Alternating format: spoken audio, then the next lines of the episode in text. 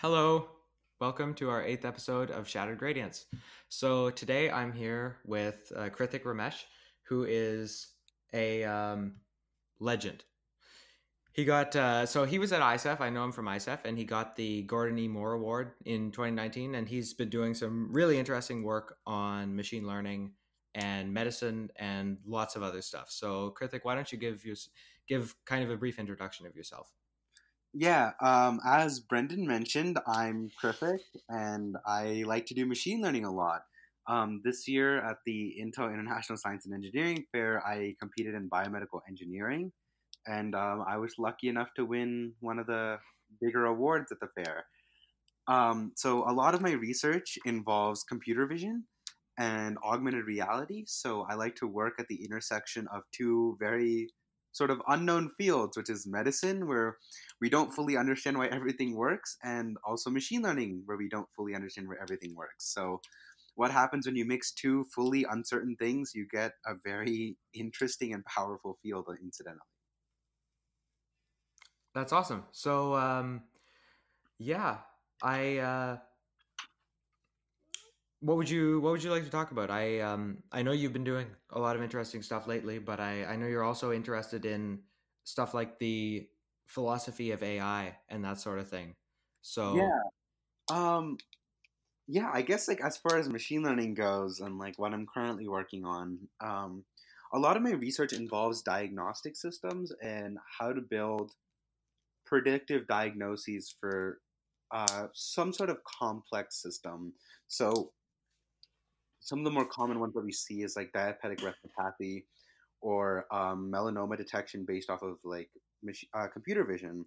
Um, while those are pretty significant and incredibly accurate, I'm looking at more complicated systems like um, looking at gene interactions for congenital heart disease and predicting diagnostics of patient like cardiac morphology in fetuses, or working with spinal reconstruction surgery and a variety of other medical systems.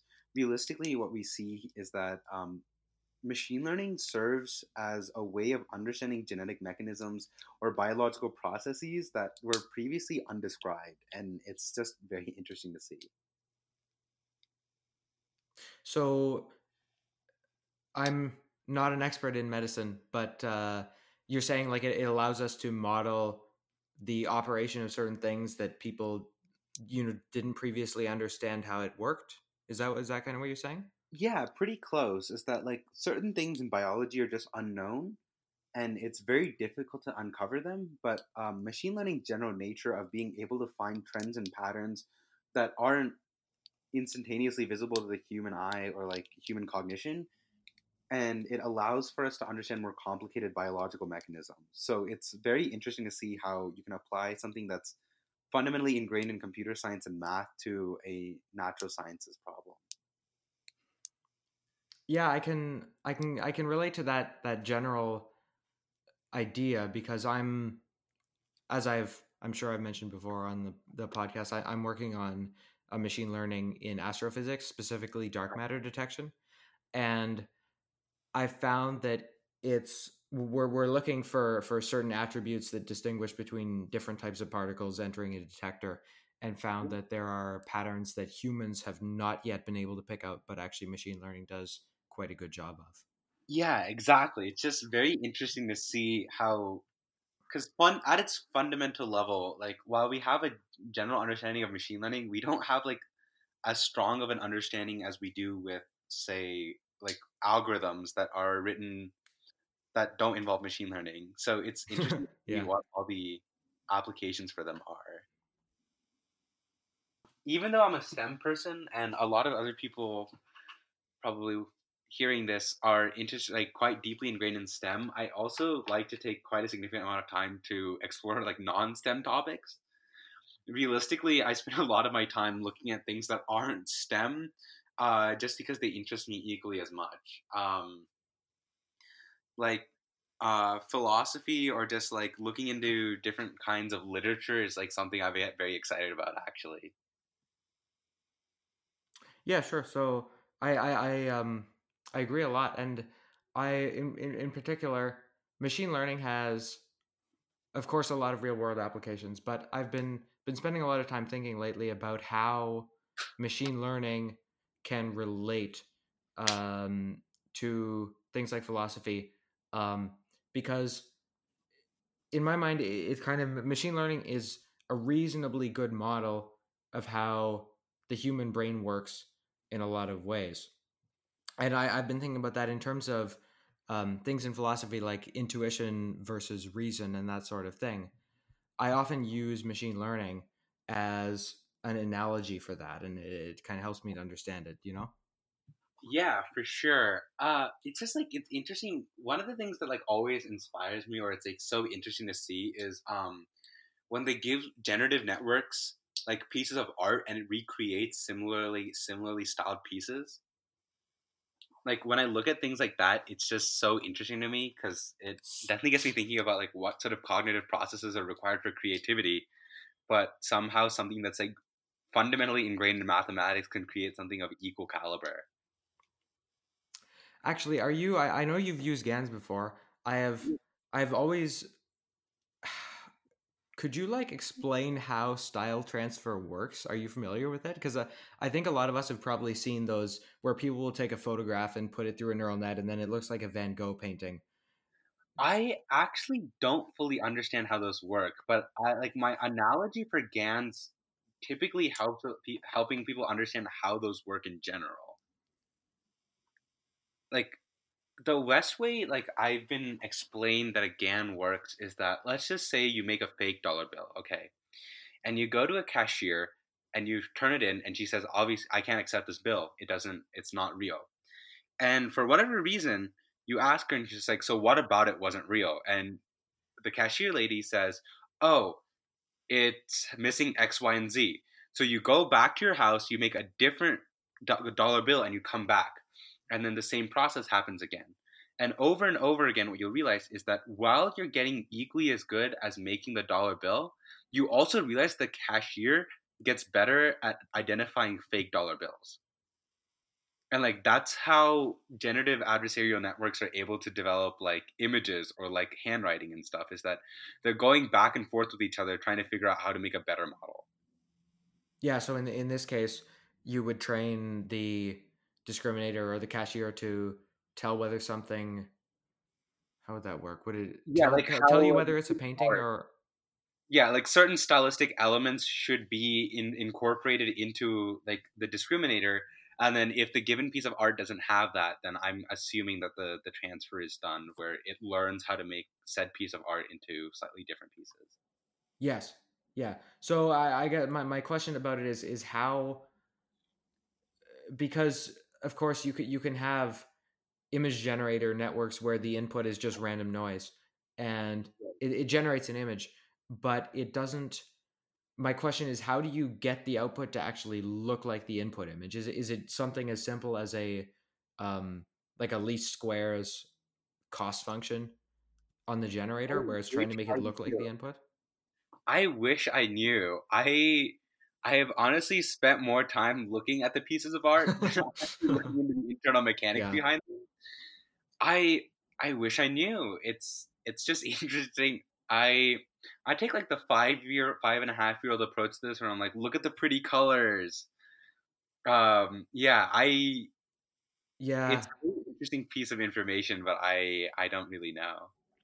Yeah, when I was at um NVIDIA GPU Tech conference, they had they had like a huge printout and it looked like an actual canvas painting and it was just just a big printout of an AI generated painting and it was pretty Whoa. awesome actually. That's insane. Yeah. I just think like machine learning just has like so many different interesting possibilities to it. So I was thinking about um how we have machine learning algorithms like that use LSTM uh, to be able to read literature and text. And I was wondering if we could like actually make systems that are cognizant enough or able enough to create like philosophical structures like Kant or like um, just a variety of different circumstances or scenarios or like if it could answer them so like for example like i think a lot of people have heard of the like the trolley car scenario yeah like um essentially you have three people lying on a track, and the train's going to hit them. But then there's this one unsuspecting guy with only one person on the track, and you have the ability to change the track to only hit one guy, or you can just let it hit the three people. Mm-hmm. So the interesting thing is that, like, personally, it varies based on person to person, like what kind of circumstances would elicit a uh, changing the track or not. And then depending on what kind of literature you read, it like fundamentally changes your cognitive framework for yeah. Which what you would you do? Would you like pull the track or would you not?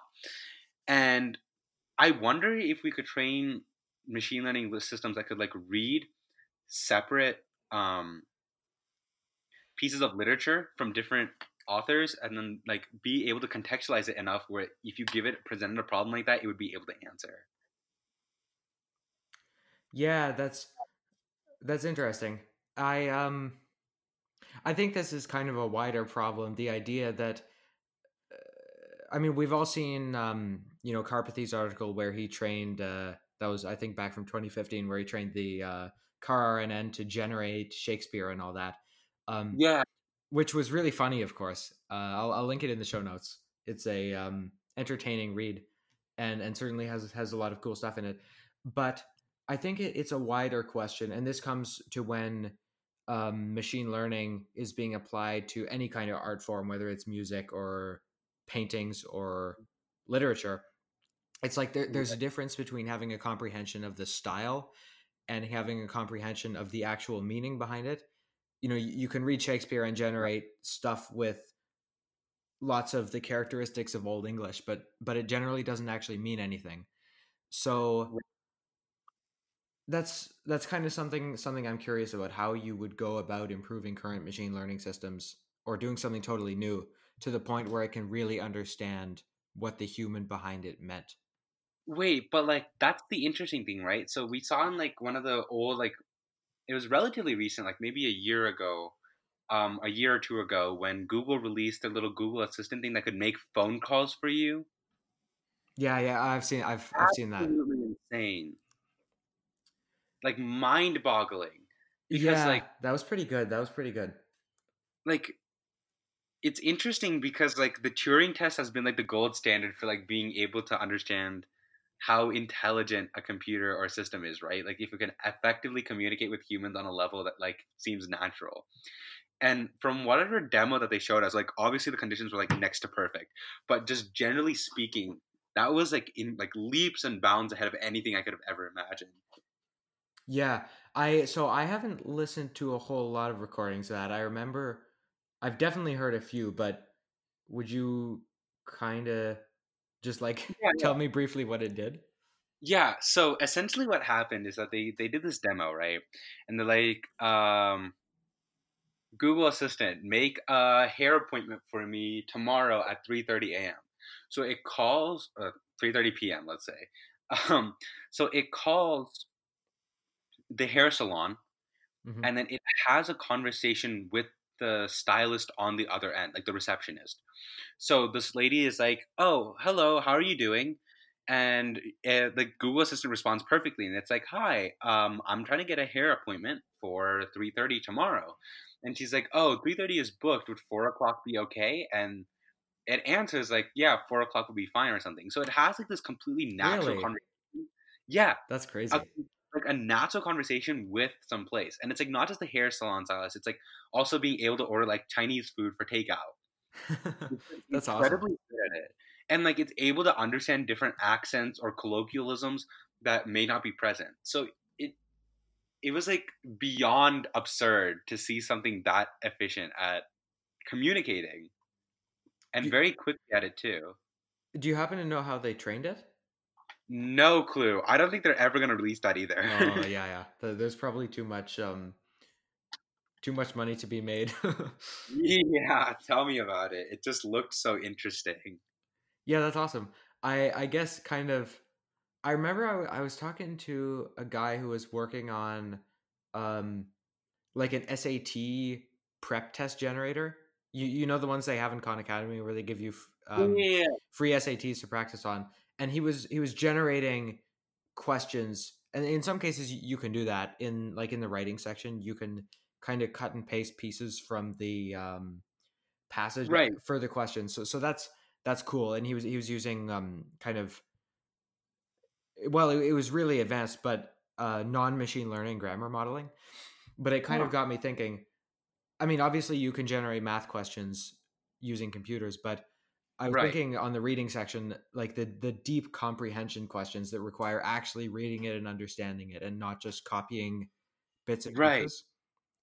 It would be crazy if someone could make a machine learning um, system that could actually do the reading section on the SAT. That's absurd. Yeah, Like I think that like those kind of problems are just so interesting. Like a lot of people see STEM and um like the humanities as like two separate fields, but realistically the way that I see it is that they're like in and of each other. And problems like this are like the things that get me interested in like why I appreciate like a liberal arts education equally as much as I appreciate a STEM education. yeah. As, as long as as long as machine learning is going to work with humans instead of replacing them, Exactly. we have to be able to understand both in order to to work with. Right. human- Did you see human like brains. Andrew Yang's like political uh political system? Oh, Andrew About- Yang. Oh, yeah, I'm super familiar with him. I listened to an interview Yang with him Yang. a few years ago before he was in the media. Um, yeah, Yeah.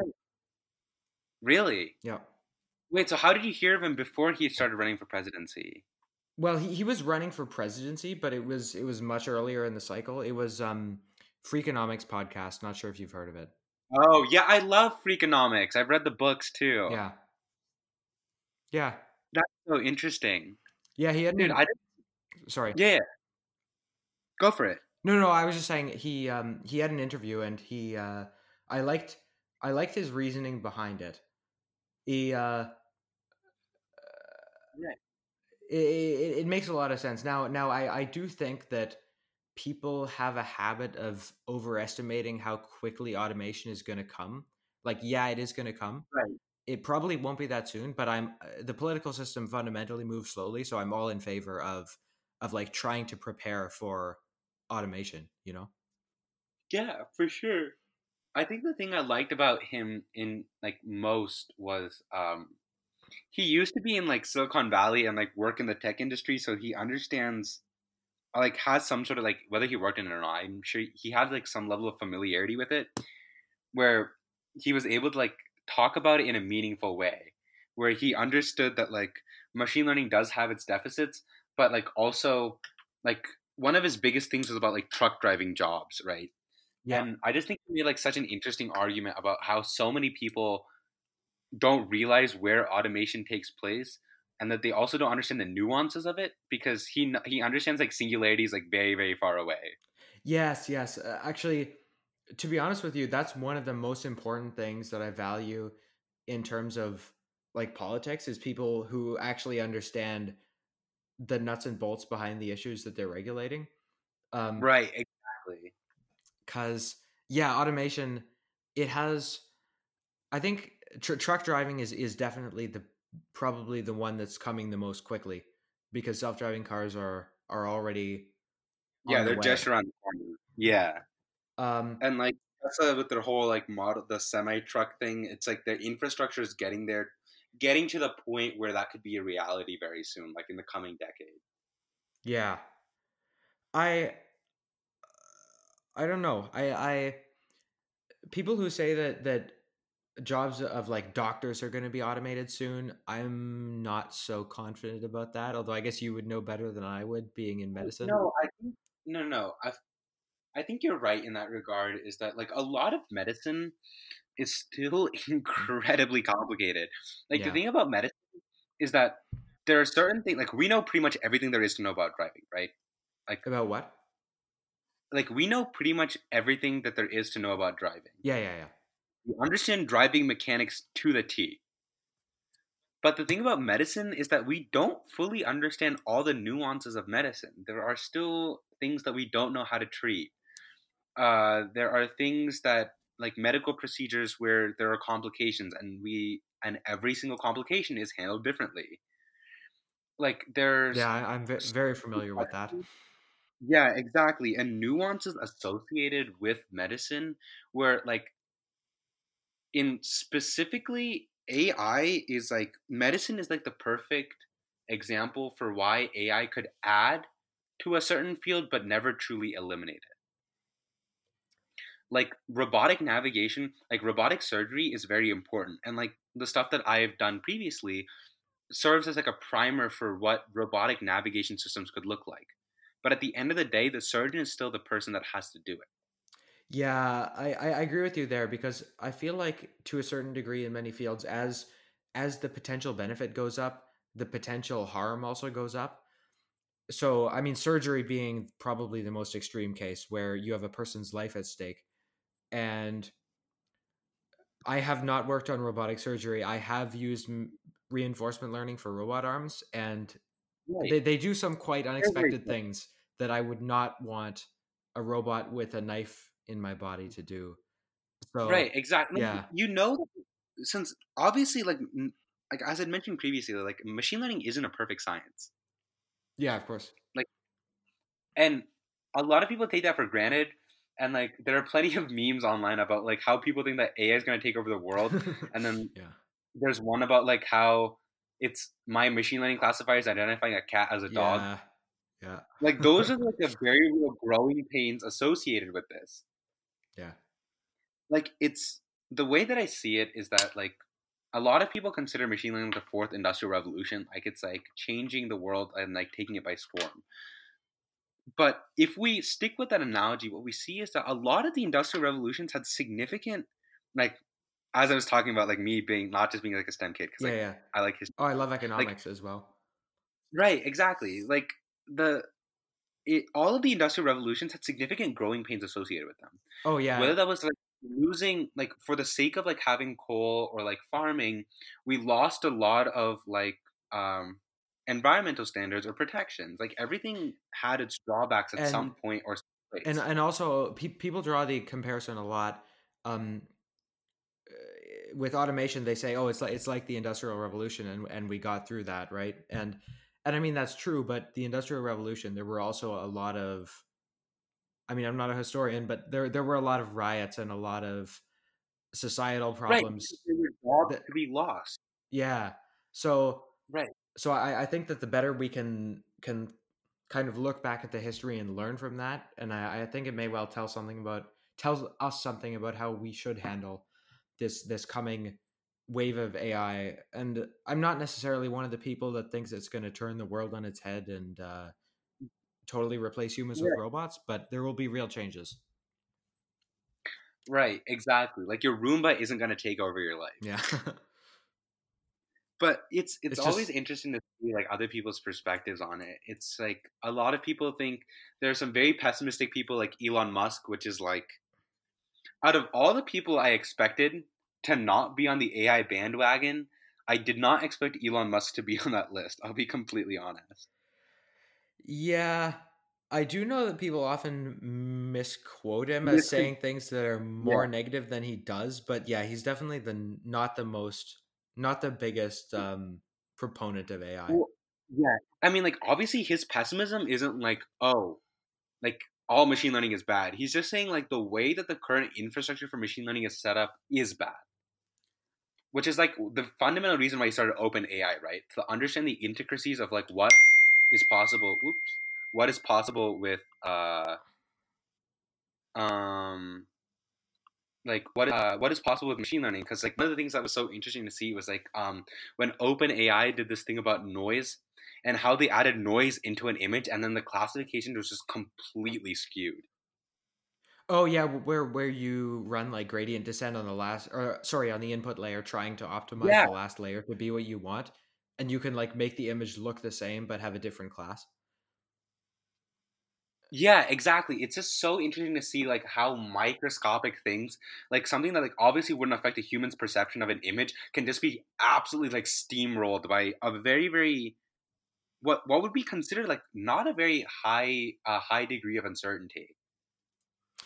Yeah, so so what I'm kind of curious about is we can only do that because we have like we have the numbers in the neural network and we can calculate the gradients on the input layer and we can Right. know which direction to change things to, to make it think it's something else.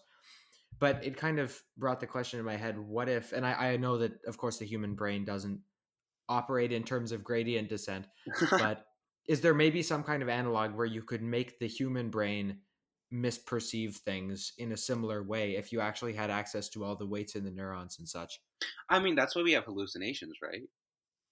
Like we see. is it i Yeah. i don't know enough about I mean, like so, like obviously, uh, hallucinations are like obviously like not necessarily correlated with like gradient descent or like any sort of manipulation. yeah yeah But realistically, what you see is that human perception is also heavily biased. A lot of like you should constantly be seeing your nose out of your vision, but you don't, and that's because you have selective vision.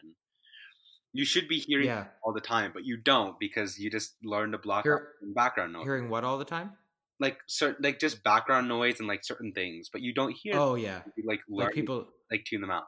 people typing in the background that sort of Yeah, thing exactly. Like they're called sign stimulus, and then like it's called habituation, where like you start hearing so much of the sign stimulus that you don't like care about anymore. Because if you think about it, if we were to like track and document every sign stimulus that we got, like any sort of stimulus to our sensory systems, we'd like lose our mind. Because it's just so much to take in at the same time. But we just get used to it because we start to tune things out.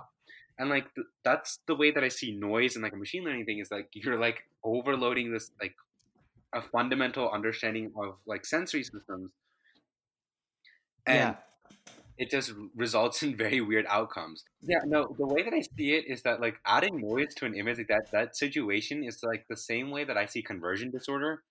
So conversion disorder is like um let's just say you're it's like seizures that are idiopathic meaning we don't really understand why they happen or like what's the origin of them. But Mhm. the way the best way to explain it is that like if your com- if your body or like your signal stimulus runs in ones and zeros and binary your body out of nowhere just starts talking like abcs and then you just have seizures as a result of that Hmm. this is like a very very superficial understanding of it but like that's the general Yeah. conversion disorder and that's the way that i see like like when what happens when you put like noise into an image for a generative adversarial class like uh, a classifier is that like they're used to processing in like very very strict set of circumstances and then something comes and like disproportionately shifts that uh shifts the the understanding that the the algorithm has formulated Yeah, I, I, I guess an analogy would be, you know, when you you train a network on MNIST on the the handwritten digits Yeah, from yeah. zero to nine, and then you put a noise image in, and then it says with complete certainty that's a that's an eight. Um, yeah instead of, I mean, you'd expect it to be kind of a, a noisy output layer with a mix of neurons, but no, it's actually dead confident it's one specific digit. It's so interesting and like one of the things that i i saw that was sort of cool was um some people at openai and i think google brain uh they built this machine like a visualizer for machine learning where you could see what the activation functions for each image was. Like what Oh, where, where you visualize the intermediate tensors. yeah exactly. It's so interesting like it, yeah, it's it's pretty cool where you see like the the downscaled. They look like downscaled input images, but with highlights where the ears of the cat are, or whatever. Yeah, exactly. And like if you see like an image that's like complete noise put in through it, it's interesting what like features it picks up on to identify certain characteristics. Yeah, I'm. I've never. I actually haven't seen that, but um, I'll I'll look that up. Yeah, it's just such an interesting it's interesting to see how it works because you know how we constantly ask people like how did you get to this answer or like what was the thought process to get here? And like that's the question we ask about machine learning all the time. Like what was the thought process to get here? Yeah, but it's just it's funny because when you ask I, I find from from my experience personally, when someone asks me like why did you make this decision for for whatever whatever it is, um often I kind of find myself post hoc justifying it rather than actually going through my reasoning that was going through my head because I just kind of gave an intuitive answer. Ah. yeah, You- You know, you know what I mean? Where, where like people are kind of like neural networks. and you have to like look in hindsight to figure out like what was the rationale behind that decision. Yeah, but in reality, you just kind of do it automatically, like the Yeah, forward pass through your neural net. But with at least with machine learning, it's far more intentional in that regard, right? Far more. Like you don't. It's it's done like while we know like for us to make a decision, it's just like sort of intuitive, right? But for Yeah. machine learning, it's never in like like I when I say this, I mean it with air quotes. Like it becomes intuitive. It never becomes intuitive. It's just like the process just gets faster. Yeah. So- Well, sorry. C- can you kind of clarify what you mean by that a little? Right. So like let's just say that you like as far as time complexity goes, when you keep giving like a data set of like similar image structures or sim- similar images to be classified, the classification time uh depending on like what kind of algorithm model that you use, like classification time can go down with refinement.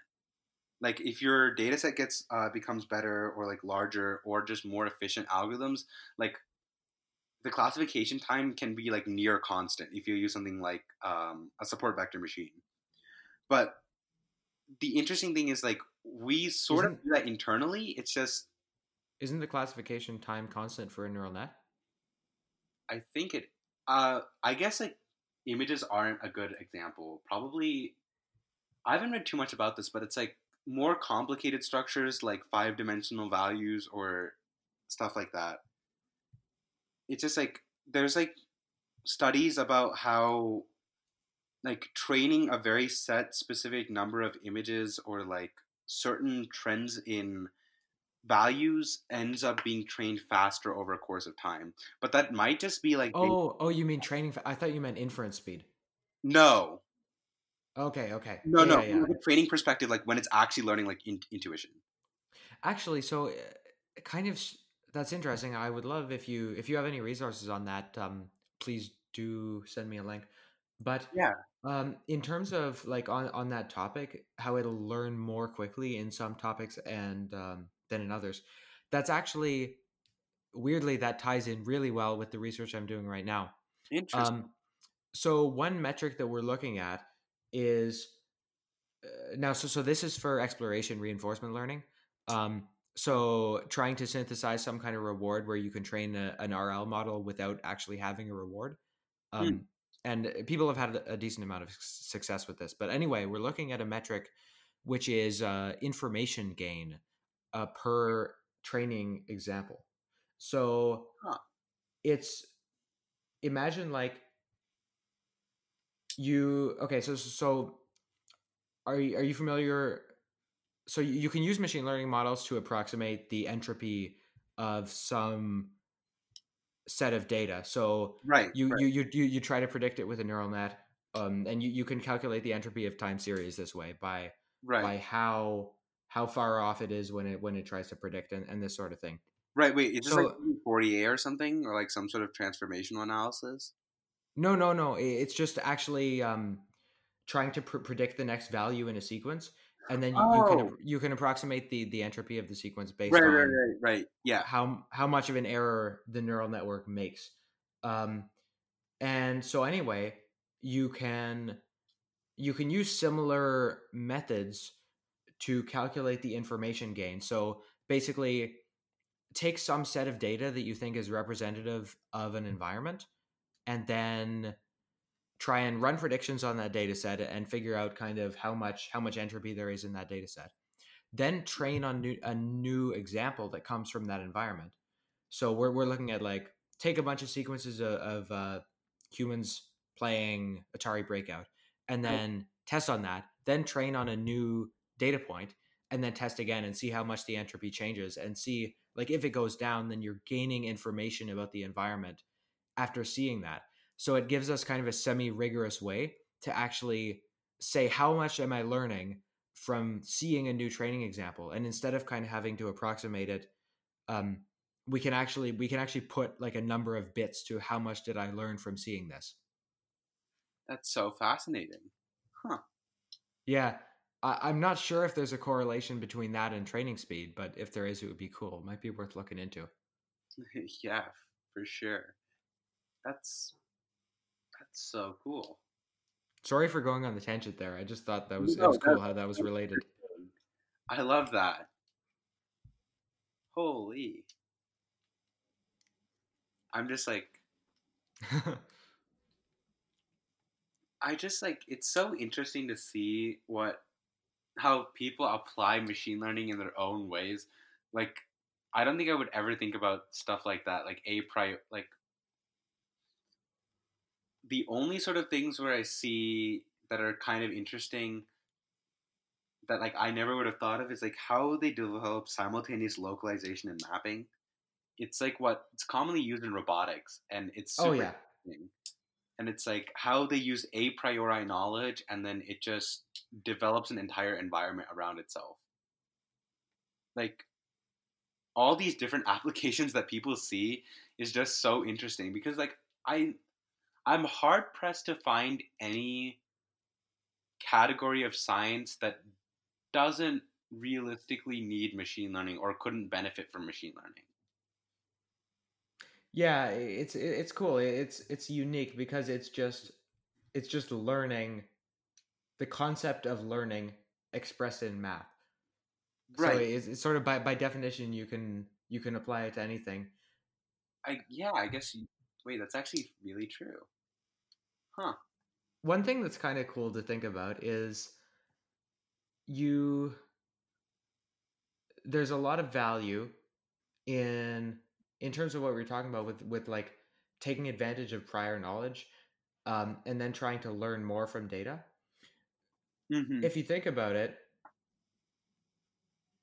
machine learning yeah eh, that that application of prior knowledge is, is really valuable for machine learning because suppose you have i don't know uh, well kind of in themselves neural networks incorporate a certain amount of prior knowledge like images by by making a convolutional layer you are incorporating prior knowledge that an image is structured like an image and that there's some repetition of features over space and that i instead of just a random string of bits it, it's like a rectangular thing Right. um, so it, it's cool because machine learning lets you take some kind of prior knowledge and then implement it into a network without telling it exactly how to use it and then it can figure it out as long as it's differentiable right.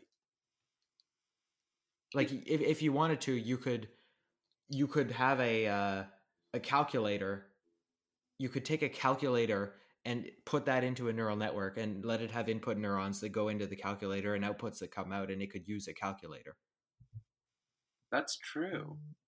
Yeah, there's like I think the way I think the way that you ex- it's described it is very well. Uh, like that, it's just a mathematical model for learning, and Yeah. that the the way that it's just structured is based off of the problem, but you just learn in different ways. yeah so fascinating. Like, I think one of the most interesting things that I've recently seen is how they use Microsoft Azure for um, uh, Microsoft Flight Simulator 2020, like the new one that's coming out. So, I'm like a huge aviation nerd, and I love nerding out about Oh. aviation. the new So flight simulator looks so cool it looks incredible. Like the the the resolution is on par with like almost real world. yeah And the thing is, you know how you were talking about like how it looks at information then tries to do it do it itself, hmm um, like for whatever reinforcement learning stuff that you were doing. yeah. Like one of the like that sort of reminded me of like how they do trees in like the height and the way that the trees look in Flight Simulator. You know, they look at Bing Maps images and then like create the trees based off of just data from like what trees look like in that region. oh that's cool yeah. oh so- like based on actual data from the region Yeah. So they take That's like awesome. data and then try to interpolate them into like bitmaps and then use the images of like actual trees to generate like lifelike trees for that given region. That's really cool. That's actually awesome. Huh. Yeah. That, that I would that would have never occurred to me, but I I guess it makes sense. It's like all these different like weird app like also like how the water looks in a given region. Like how reflective is it? Or um, looking at how the light reflects off of a given surface. It's just like one of the things that a lot of people don't appreciate, or like I've I've come to appreciate a lot, is like the math behind graphics. Yeah, for sure. I mean, ray tracing and all that. Ray tracing is incredible. Like it absolutely changes the game for like what was possible with um with graphics cards. Like the interesting thing is like how back in the day when we used to use like what Pascal, right? That was the older version before ray tracing. Uh, yeah. Well, there was Pascal and then Volta, but I think that was just for server GPUs. Right. So like Pascal was like you took a two-dimensional object and then projected it right into a three-dimensional space. hmm And then ray tracing came about, and it's just like straight up render the thing in 3D. So like all the animations and like shadows and everything looks so much cooler. Yeah. No, I mean, ray tracing existed before that, right? It did, but like bringing it to market, like bringing it so that it was commercially viable for like the regular person to use. Yeah, so it was actually hardware accelerated. Yeah, exactly. Like it's so beautiful because like like when I look at things like Microsoft Flight Simulator 2020 or like even any like modern flight simulator right now, being able to use GPUs to that degree where th- things like that is possible is just absolutely insane to me. Yeah, in, in general, hard, hardware accelerating that kind of thing is is really valuable because it means that you can, well, yeah, I know I know a lot of the older flight simulators are more or less CPU bound, but Yes. it's uh, yeah, having that hardware accelerated is really valuable. Well, it's kind of like how machine learning became a lot more practical for the average person with their desktop uh, after NVIDIA started doing like proper machine learning acceleration in their consumer GPUs. Right, Because most people aren't, aren't going to go and buy a yeah. Aren't going to go buy a Tesla GPU or whatever. Yeah. It's just like we've come leaps and bounds for quite a few reasons. I think hardware was equally as much to give credit to as it was like TensorFlow, Keras, and PyTorch. Yeah, no doubt. I I also think it's interesting like how hard machine learning must have been before TensorFlow. You know, I I've been how long have you been doing machine learning? I think realistically I started around freshman year of high school or like freshman and sophomore years, like 20. Yeah. Okay. S- same then. Yeah. So you you kind of remember the days when people used Caffe? Yo, I remember ca- oh, it was awful. yeah. Caffe was like I remember one of the first things I built in Caffe was like using my uh, like webcam camera to do lifetime object detection, and I used like like one of the pre-built weights for an RCNN, and like, Yeah, yeah, yeah. one of the most difficult experiences with machine learning I've ever had. Also, Yeah, I kn- yeah. sorry. Sorry, what were you saying? Oh, I was just talking about like how difficult things were in the beginning. Like even when I Oh, oh yeah, yeah. all TensorFlow for the first time, I was so lost. Oh my oh my god. When I was just installing the stuff, I, I swear to god I spent a week just figuring out how to Yeah, install how stuff before I started. TensorFlow. I mean, now it's great. Now, or maybe it's just I understand it now.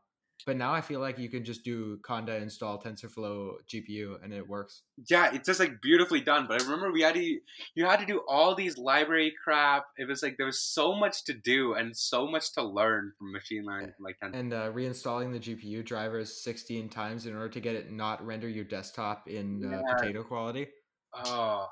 And doing it on Mac was even worse. Let me tell. See, I'm like all for Mac development. I'm a huge Mac proponent. Yeah. A lot of people like uh, give me crap for that, but personally, I think um, I love Mac development environment. But like back in the day when you had to install TensorFlow on Mac, it was awful. Do they even make Macs with NVIDIA cards now? I don't think so. I think everything that they do eGPU wise is through Radeon. Yeah. Unless you And, uh, buy- unless you get the drivers from Nvidia to use, like if you get an eGPU, like if you buy like one of those Razer Chroma stuff, uh, like Razer whatever the eGPU thing name is, and Yeah, yeah, buy an RTX card and then connect it, but they don't natively sell Nvidia. Yeah, yeah. unless you have like a Mac Pro where you can just install a, a 2080 or whatever. Right. But uh, side note, it um it's a shame that they don't support AMD cards in the main GPU framework because I remember there's like one of the first issues on TensorFlow is from like 2015 was someone asked if they can use OpenCL and like Radeon, but it's still just sitting there open and unresolved. Yeah, it's Mac makes certain things like it's ironic because Mac makes things for Mac users very, very straightforward and easy to use. But then you try to go use a service that's not made by Apple, and then the service becomes the hardest thing on planet Earth. Yeah, I I used to I used to do some iOS development, so I, I Oh, had some Xcode. some, some yeah Xcode crashing Yeah. twice uh twice every hour. Oof. Dude, Xcode is one of the most like the heaviest development environment I have ever seen apart from Visual Studios. Yeah, it's it's it's interesting. It's it's a th- like um also they have no Vim bindings, and that upsets me to no end. Yeah, that's like it's awful. but anyway, it uh yeah, I just do you, do you do a lot of mo- iOS development and that sort of thing? I so I run my school's like app that like governs Creek. So like all the homecoming Mhm. loyalty and like uh, news events, any sort of upcoming exams that they need to register for, everything goes to that app. So like I, we also had a course at Creek called Advanced iOS Application Development Honors. So like that was also a class.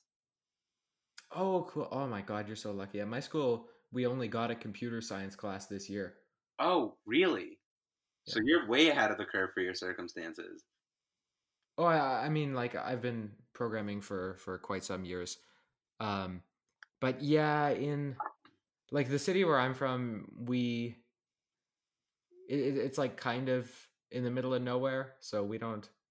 There's some stuff that it would be nice if we had, but you know, I've done fine. The people here are really great and supportive, so I, I, I I'm good. honestly, that's all that matters. Yeah. You have people that support you and you can get by with any circumstances. Yeah. Yeah, dude. It's just like That's- that's- is so interesting to me. It's just like Core ML is the most black box machine learning thing I've ever seen. It's pretty weird. I've never used it, but I have. And it's like realistically speaking, it's not machine learning. Like not machine learning that we're used to. It's just like drag and drop machine learning. is it is it like an auto ML thing? pretty much it's just like you if you're building a classifier you make three folders or like folders that just say like elephant like kazoo and like macbook and then you train those three you just drag and drop that folder in and then it just trains itself like no machine learning required you don't know anything really? and it does 100% accuracy and like that's something that's concerning because like you know just as well as i do anything that says 100% Yeah. accuracy in core ml or like in any sort of machine learning is just a bad thing That sounds kind of sketchy. Does it does it generalize? i think so like you can't see the internals so you don't know what's going on Can you add a validation set? you literally at least like okay so i haven't I mean, you have to be add you have to be able to add a validation set. no it doesn't ask for one Really? It Oh, okay. just takes in like a set of images. So the issue, well, you like validation set is like you can just like dump a couple of images and then it'll tell you what like with what confidence threshold they decided that this was X like a kazoo Oh yeah. MacBook. But like there's no like internal backend performance that we can see. Like to be fair, I didn't use the beta version, so I got like a very very limited version of the internals. But Oh. I used this back in June, July of this year. So there's probably updates that have come out where it's probably more transparent about how the internal mechanics work. But at that point in time, Core ML was like a black box that just happened to do machine learning. Yeah. So I, I don't know. I'm kind of ambivalent on that because personally, I like I probably wouldn't use it because I do machine learning. But I think it's good that they're making something more accessible for people who are who are new to machine learning. That's Because, like, imagine if I'm just trying to make an iOS app and I think machine learning would be useful. Like, I'll tell you, I, I was working, I was working on an iOS app I still hope to finish it someday and get it on the App Store. But anyway, um, it, it's like a neural network playground where you can play with the architecture and train it and and see the gradients and stuff as it trains in Oh. colors visually. Whoa. Um, I I, I think it's a, I think there's some merit to the idea. I'd love to finish it up, but anyway, That's so I had to write my own because Core ML. I don't even know if Core ML was out when I was working on it. I don't think it was, but in any case, Core ML is just inference, right? So Yeah. I wanted to do on-device training, so I wrote my own neural network using their linear algebra API, and it was a time. dude it's just like it would have it's the thing is like is it even coding at that point because it's only two lines of code it's To- not, but if it lets people use machine learning, you know. right i think uh, to be that's that's a good point like if it gives people the ability to even get in and like acclimated to machine learning then it's a good thing because we got inundated with machine learning the rest of them are getting acclimated two very very different circumstances Yeah, it's. I think. I think it's. I think it's a good thing because if you look at when we were starting machine learning, the landscape was a lot more hostile than it is now. That's true. There was, also less resources and just like less knowledge on the subject. Yeah. We were all So at the same time. I, I think it's great that it's becoming a um, lower barrier to entry. For sure. I I like I think it's like gonna be one of those things that everyone starts doing at some point where like you know how everyone was all like, oh, coding is like the new thing that like everyone will start doing. And then I think sort of like leapfrogging off of that, I think machine learning is gonna be the thing that like everyone is doing. Yeah. I mean, it's already a lot bigger than it was when I started, certainly, Right, for but sure. it's getting bigger. the community definitely got larger. And it's also become like the thing about machine learning is that it's the umbrella is so large that like scikit learn is technically machine learning. Right? Yeah, I mean, fitting a line is machine learning. Yeah, exactly. Like fitting like for PCA like what? Like SVC and then fit the data like train the data then fit the data. Like that's realistically a form of machine learning. Yeah. like while that's also machine learning, we also know what the other end of the spectrum looks like, where it's like far more complicated. So it's it's Yeah. fascinating to see. Well, it, it's cool. And neural networks are not always going to be useful for everything. I mean, right That's now, true. that's very true. it right now it's a meme but it won't always be a meme so people will kind of find like what it what it should actually be used for and then what people are currently using it for but really shouldn't be right. There are plenty of like classification problems that don't require a neural network. Like an SVM would probably work better, or KNN. Like there's no general need for a neural network for a lot of cases. yeah It like it like i, I of that like Bill Gates using that big tennis ball, a table tennis paddle. Yeah yeah i'm definitely guilty of having used um like big machine learning models where a regression or something would be Uh, honestly, I've I've fallen the same loophole a lot before. Where like I've I've learned later on that certain machine learning models were definitely better for a given set of circumstances. Like using faster RCNN when I should have actually like mask RCNN when I realistically should have used like um a Mhm. UNet. Like there are plenty of cases where I Mhm. learned through trial and error that like those mistakes are made. But I think much like machine learning, learning to make mistake machine learning is just like making a bunch of mistakes and then the algorithm just learns from them. Like realistically, that's Yeah. what we've done too, right? We've just made a bunch of mistakes over the time of our machine learning like journey, and then we've just gotten better at it. we are collectively a machine learning model that is training on the universe to create machine learning models There we go. Inception, anyone?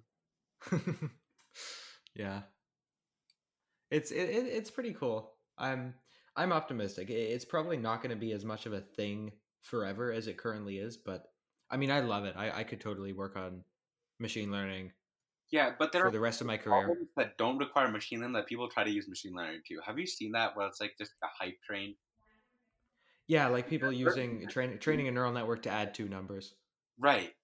There are certain things that could just be written up in a straight up algorithm that don't like someone built like a machine learning algorithm to solve a Rubik's cube, and like in theory, while that works, it's also just purely formulaic.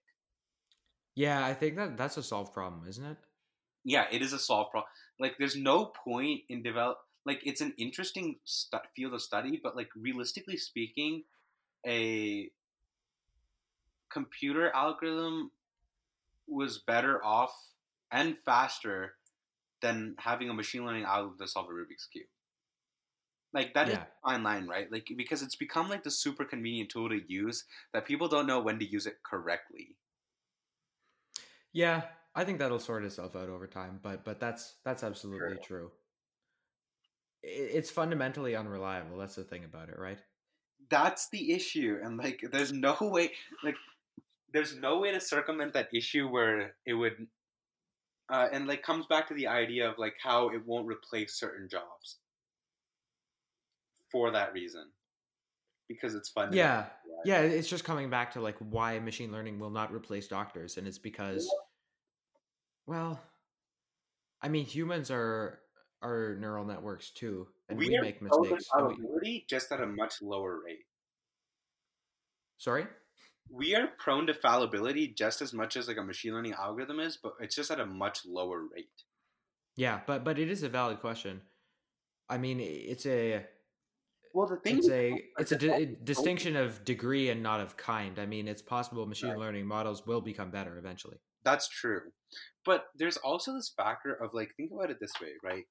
We have a set of social circumstances associated with being a doctor. Hmm We have an interaction with this more than one person. Yeah, and and also, uh, actually, coming back to um, we were talking about understanding literature. Right. Well, there's a lot of context that people gain from living in the world that helps you write books or be a doctor, right. and that's something that's hard to train in. You know. Right. It's hard to contextualize data for like a machine learning algorithm. Kind of like IBM Watson having to gain all its context about the world off Google Images and such. Or no, not Google Images, but Google. Right, exactly. Like it's just it's so nuanced and interesting that like that's why I think it's becoming one of those larger fields for an undergraduate studies, right? Is that Mhm. you are applying under the circumstance of trying to be at the forefront of a field that we don't fully understand. Like I remember there were like textbooks back in like way way back when before that they thought that we knew everything that there was to know about physics. And then we came up with special relativity and we were like, "Oh wait, never mind." Yeah, yeah, absolutely. There's going to be revolutions in machine learning like that too. Where like Honestly, we've like reached somewhat of an echelon like a like a top, but we there's so much to uncover still. Uh, not gonna lie, that's what I find the most exciting about the field. It's like you can have been doing machine learning for five years and actually like come up with something new that nobody's done before. And it's awesome because it's like such an unexplored field and there's so much unclaimed territory and new things to do. So that's what that's a, a big part of why I find it so exciting, you know? Right, exactly. I'm just like so interested to see like what comes next. Yeah. Me too.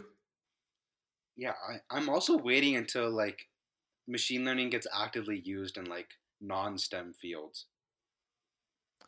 Yeah, I mean, I, I think it's awesome. Um, it's going to go a long way past RNNs. I'm optimistic that eventually machine learning will be able to do stuff like solve the SAT thing I was talking about. Right, exactly. I'm super excited for like what's in store for the future though. Yeah, me too. It's a pretty awesome field. Yeah, for sure. Anyway, I should. Uh, this has been an awesome conversation. I kind of have to go within the next like 10 Yeah. minutes. I So say, yeah, if you want to wrap up, um, that, Yeah. I'm cool with that. yeah, I'm down too. Okay. Well, um, this has been really cool. It's been great talking with you. Actually, I Yeah. uh, Really fun to talk to you too. I I learned a lot from this. Yeah, for sure. It was very interesting. All right. Thanks so much for coming on the show, Karthik. Of course, pleasure to pleasure being here. Bye bye.